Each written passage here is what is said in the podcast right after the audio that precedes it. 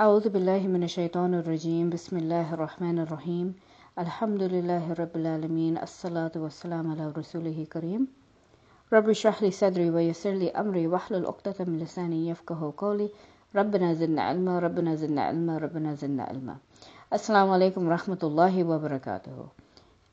I hope you all are doing well in Iman and in health, and I would like to welcome you all back to our next discussion in this Journey Through the Quran series produced by ICNA Sisters. So, the last recording we had discussed the introduction and the importance and essence of the Quran in general, and then we talked about Surah Al Fatiha. Now I want to begin the discussion on Surah Al Baqarah up until ayah number 141. But before I begin any type of talk with you, I wanted to share a story with you that happened uh, to a companion by the name of Usayd ibn Hudayr. So there was one night when he was reciting Surah Al Baqarah. And he had his horse tied right beside him. So as he was reciting, the horse was suddenly very startled and troubled. And you and I, we've seen horses in action, right? If, if, if you know, in real life and in, in on TV perhaps, where if they are startled or anxious, then they'll kick up their hooves or you know, they'll start neighing really loudly. So that's when we know that this horse has become startled. So when this companion stopped reciting the Surah Al-Baqarah, the horse became very still and calm and quiet. But then when he would start reciting again, the horse was startled again. Then he stopped reciting and the horse became quiet again, and then he started reciting again, and again the horse was startled and troubled. So this kept going on back and forth. So while telling this story, he said, I was afraid it would trample my son Yahya. So he said, I stood near the horse and saw something like a canopy over my head with what seemed to be lamps in it, rising up in the sky till it disappeared. So the next morning Usayd ibn Hudayr informed the Prophet ﷺ of the incident, and then the Prophet Muhammad ﷺ asked him, Do you know what that was? And Ibn Hudayr replied, No. The Prophet Muhammad ﷺ said that those were angels who came near to you for your voice, and if you had kept on reciting till dawn, it would have remained there till morning when people would have seen it as it would have not disappeared and this incident is narrated in, in Bukhari Hadith. So this begins to tell you the blessings of Surah Al Baqarah and the virtuous nature that the surah entails, and what a great and awesome surah that it is. And furthermore, in a Muslim hadith, the Prophet Muhammad had said, Recite the Quran, for on the day of resurrection it will come as an intercessor for those who recite it. Recite the two bright ones, Al Baqarah and Surah Al Imran, for on the day of resurrection they will come as two clouds or two shades or two flocks of birds in ranks, pleading for those who recite them. Recite Surah Al Baqarah, for to take recourse to it is a blessing, and to give it up is a cause of grief and the magicians cannot confront it. And then in another hadith to relate its awesomeness, the surah, Abu Hurairah reported that the Messenger of Allah sallallahu said, "Do not turn your houses into graves. Shaitan does not enter the house where Surah Al-Baqarah is recited." And you can find this in Tirmidhi. So now we are understanding how blessed the surah is, right? But the next question that comes to mind is why? And this is something you should be asking yourselves as well. Why is the surah so blessed? So it's important for you and I to go through the significance of what the Surah Al Baqarah entails this surah begins to lay down the foundations of the Sharia, what the Islamic injunctions are in our deen. And right off the bat, Allah subhanahu wa ta'ala says in the second ayah, after he says Alif Lam Mim, he says Zalikal Kitabu La Rayba Fi. So this second ayah clears away any doubt of any kind. So he says that this is the book wherein there is no doubt. So when you come to the learning and studying of Quran, you will come free of any prejudices, any misconceptions, any misperceived notions, and any biases of any kind.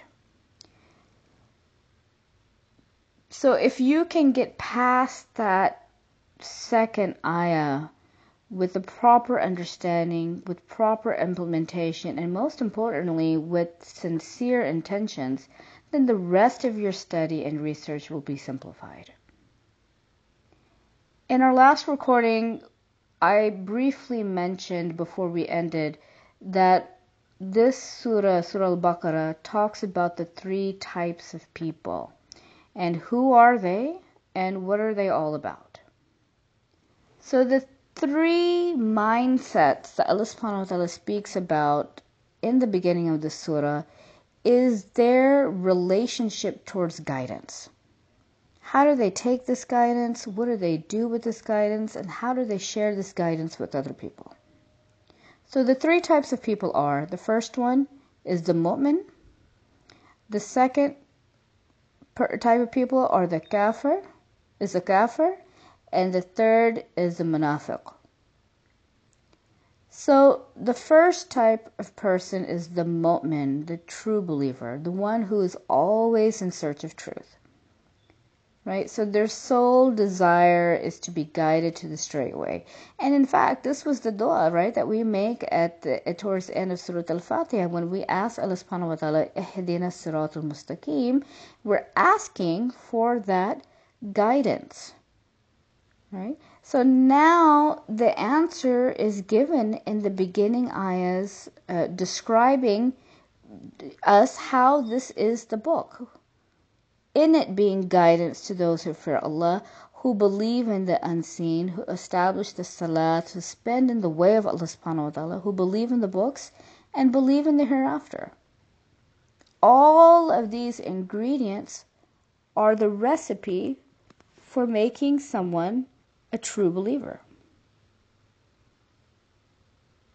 The second type of person that Allah subhanahu wa ta'ala mentions here is the kafir, the disbeliever who openly, continuously, outright defiantly rejects and denies the six things that I just mentioned. And when you have this type of person who comes to guidance this way, when they are presented with guidance, that Allah subhanahu wa ta'ala will not guide them because this is not what they want. The third type of person that Allah subhanahu wa ta'ala mentions is the munafiq. The, the characteristics of a hypocrite is clearly defined here in the surah as well.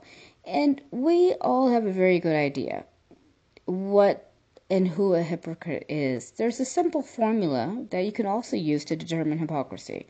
So let's say, for example, you have a set of beliefs if you subtract actions from that, then that equals hypocrisy. So basically, beliefs minus actions equal a munafiq. So it's really important for us to expand our studies and our knowledge of the differences between each of these three because obviously we want to be falling under the category of the mu'min the person who is a true believer, who is God fearing, who accepts all that they need to do in order to gain the pleasure of Allah subhanahu wa ta'ala, and that is the person who is rightly guided. So, after thorough explanation of the three categories uh, of these mindsets, then Allah subhanahu wa ta'ala invites all to submit and to surrender to the true worship of Him. Then Allah goes on in the surah and challenges the reader who still may have doubts even this far into the surah to produce even one surah like this one. So if that person could not get over that second ayah hurdle of accepting the fact that this is the book wherein there is no doubt, then most likely and most probably he or she will continue to have doubt. So when Allah subhanahu wa ta'ala is challenging the reader or the person who's doubting still and says, okay, well, you know, try to produce one surah even like uh, this, then basically that's a rhetorical statement and then Allah subhanahu wa ta'ala is confirming the reality that this can never be done in spite of any assistance. And people have tried in the past to produce something and it, even even with all the education that they have amassed, even with all the help and support they have to create something uh, uh, uh, in the, like a surah, they are not able, obviously, to come even slightly remotely close to what Allah subhanahu wa ta'ala has here. Early in the surah, Allah subhanahu further describes the position of man and how he became a vicegerent in this world. So, a vicegerent is one who is an earthly representative of God. And it is really significant to understand what elevates the human being from other creatures. What is it that Allah subhanahu wa ta'ala has blessed the human mind with that he has not given to other of his creations. It also, in the Quran at this point, discusses the forces of good and evil and man's struggle with himself and Satan. And this struggle was a reality even for the Prophet Adam. However, the difference here is that when the Prophet Adam made a mistake, he was taught certain words of forgiveness. He learned those words and he repented in that way. So a part of overcoming your struggles is to is the ability to admit the mistakes you have made, learn those proper words of remorse and continuously strive to be better than before. This is the exact opposite of what, of what Shaitan did, what Iblis did. When he made the mistake, he was not remorseful. He did not learn appropriate words, and he was never turning back to Allah subhanahu wa ta'ala. The first section or the first part of the surah addresses also the former Muslim ummah, and this is really important to remember or highlight that the, the key word here is former, the Bani Israel. So these were the people who were acquainted with the Tawheed, the oneness of Allah subhanahu wa ta'ala, with the prophethood, with revelations, with the hereafter, with the angels. So they knew all of these things. They were very much aware of all of these things that the different prophets had come to teach them. And Allah subhanahu wa ta'ala repeatedly pardoned them again and again they would go on make their transgressions and then Allah subhanahu wa ta'ala would forgive them. But then they were finally stamped with misery and wretchedness because of three things. And these are also important to remember why. So the first reason why was because they rejected the revelations.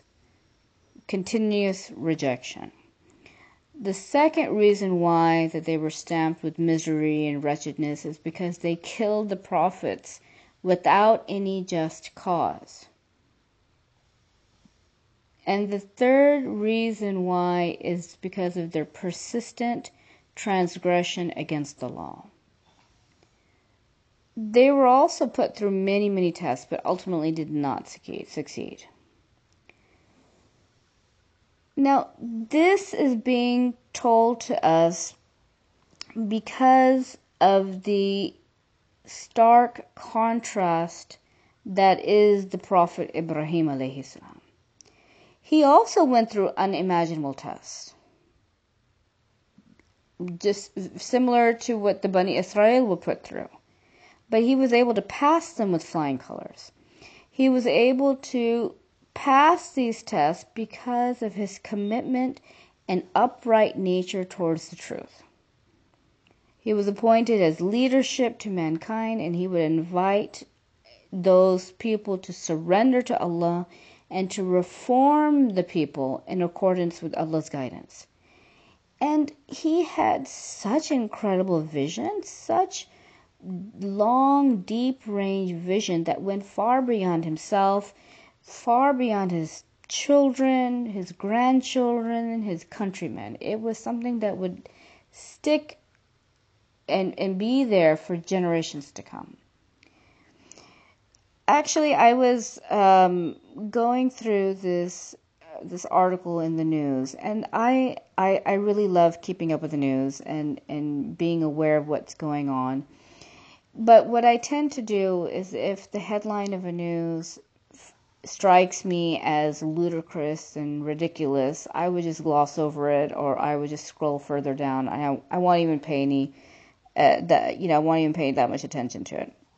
But there was one article, and you may have come across it yourself, and it talked was talking about how this woman has been collecting for the last 29 years has been collecting banana stickers you know those stickers that you those stamps that you find on on the bunches of bananas?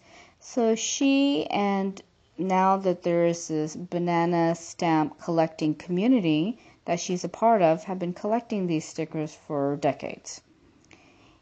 And they're also very worried because the elderly members of this community are passing on. So who's going to carry out this work and etc etc and all through this article, I was trying to find for what purpose would she and others do this? What was what is the significance that's that's held? I thought maybe it was connected to some religious event or maybe some other creative thinking process that took place with it.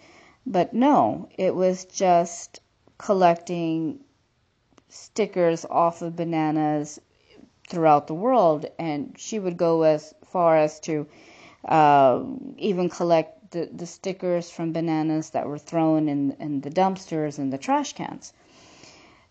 This was this woman's vision, and a couple of hundred with her.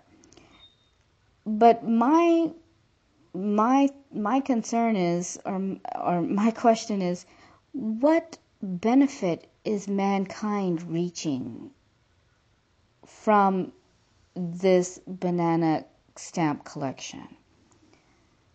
The goals that she has set after she passes on from this world, what am I to achieve from that? Going back to Prophet Ibrahim salam, this incredible vision, and, and you'll, you'll see it in Surah Al Baqarah, this incredible vision that he had for the future and how hard he worked to make it a reality for the generations to come and the sacrifices he made along the way. Yes, they were all for Allah subhanahu wa ta'ala. They were all done to please Allah subhanahu wa ta'ala. But when we pass on from this world, we want to leave a legacy behind us that people for for generations to come can benefit from. So we have to, like Prophet Ibrahim we have to set a goal. We have to invest in that goal with tireless efforts and all the while from beginning to end making constant dua to Allah subhanahu wa ta'ala to help your vision become a reality even if not in your lifetime. And furthermore, furthermore, the building of this Kaaba was to show to mankind that it was the center for worship of the one true Allah. And as he was making the Kaaba and he was erecting it and constructing it with the different bricks, and, eh, and, eh, and he was doing this with his family, he got his family involved in this work the, the du'as he was making to Allah subhanahu wa ta'ala to establish this house as a place of worship for generations to come and to bring a messenger to teach the people and purify them were answered about three to four thousand years later. So his, again, his vision was far, was very insightful. And the benefit of this dua, the duas that he made, are still being reaped to this day by millions of Muslims every year. Subhanallah. We sisters have to have that insight and and that much understanding and making that many du'as to Allah subhanahu wa ta'ala to help us establish the work that we need to do and to leave a mark on the people so that they continue the work once we are gone from this world. So, with this discussion today, inshallah, we will conclude and we will continue in the next recording with ayah number 142 of Surah Al Baqarah. Please, as a reminder, keep forwarding these recordings to those you think will benefit, inshallah, ta'ala, and then you will again see the rewards uh, coming to you from Allah subhanahu wa ta'ala. سبحانك اللهم وبحمدك أشهد أن لا إله إلا أنت ونستغفرك ونتوب إليك